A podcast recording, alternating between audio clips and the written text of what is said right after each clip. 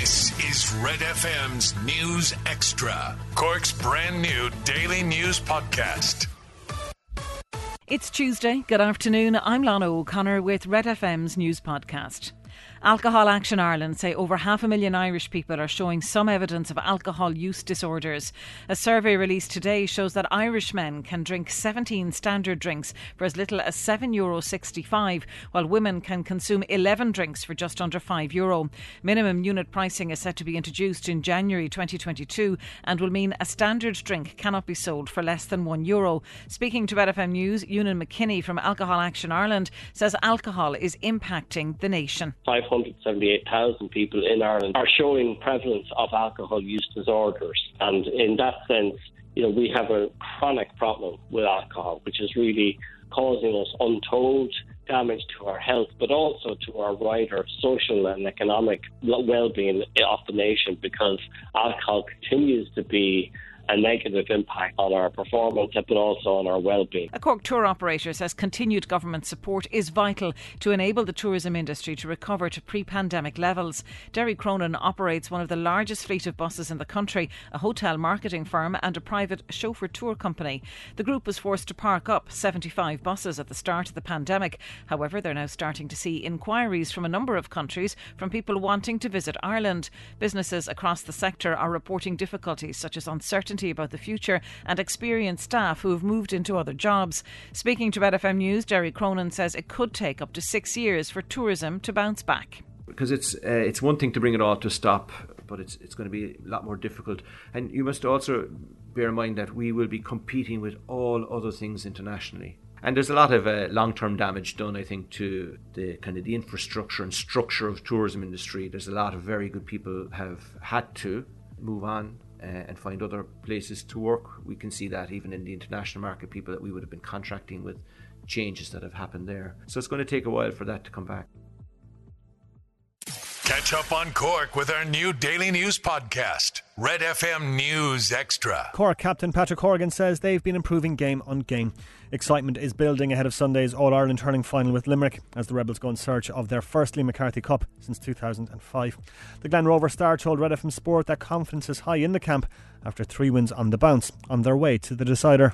Yeah, I suppose we, we definitely have improved uh, game on game as we've played. Um, I suppose we were in with a shout early on in that uh, that first game against them, but obviously they showed their class and um, pulled away from us around around half time. So and kept that gap then the whole way through. So yeah, look, we know what we're up against uh, next week. Like they're a savage team, and um, obviously we'll have to be at our best to compete in any way, and that's our aim. Like we want to we want to give the best show we can of ourselves. For more on the All Ireland final, you can go to redfm.ie forward slash sport. Bríd Stack is to return to Australia for a second year of AFLW. The Cork football legend had her 2021 season with the Greater Western Sydney Giants cut short after fracturing a vertebra in a pre season game.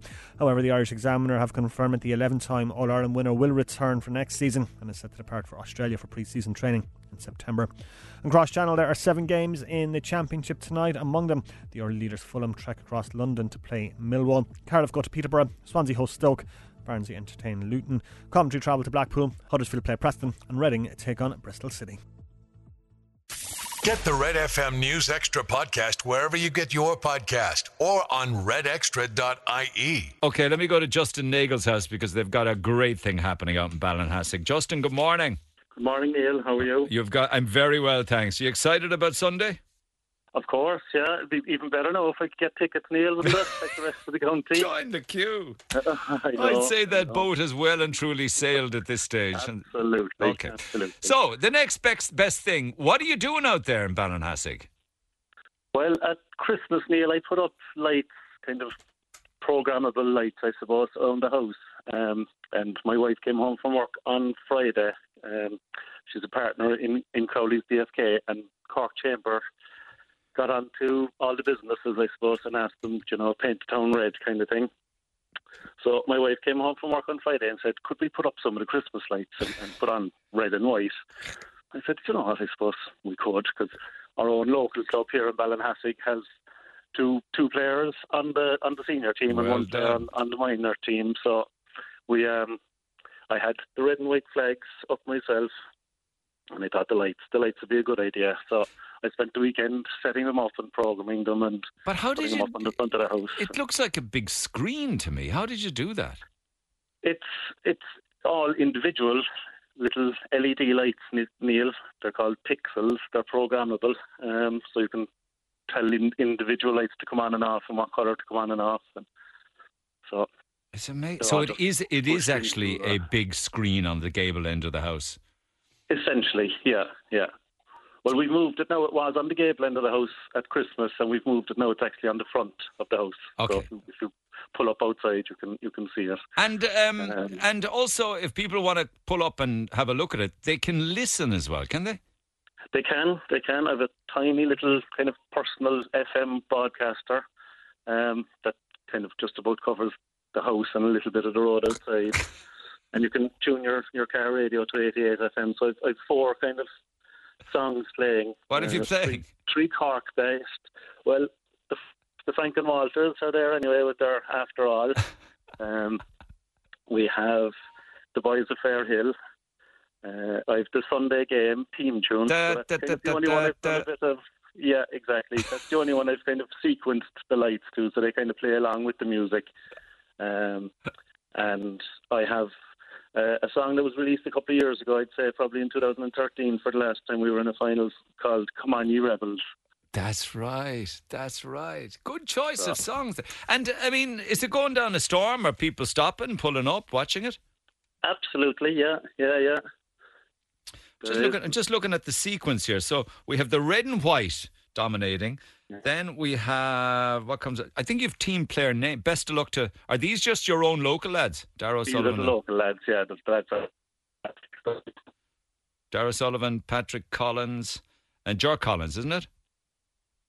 Man, sorry about that. Phone line's gone again. Anyway, I think that pretty much covers what we were going to say. That's out Ballinhassig Way, special Cork GAA light show this week, and you can even tune in and listen to the four Cork songs as well. And it's at Justin Nagle's house, and it'll be there right across the week. Ideally at night time, of course, is the time to go and see it. Are you still there, Justin?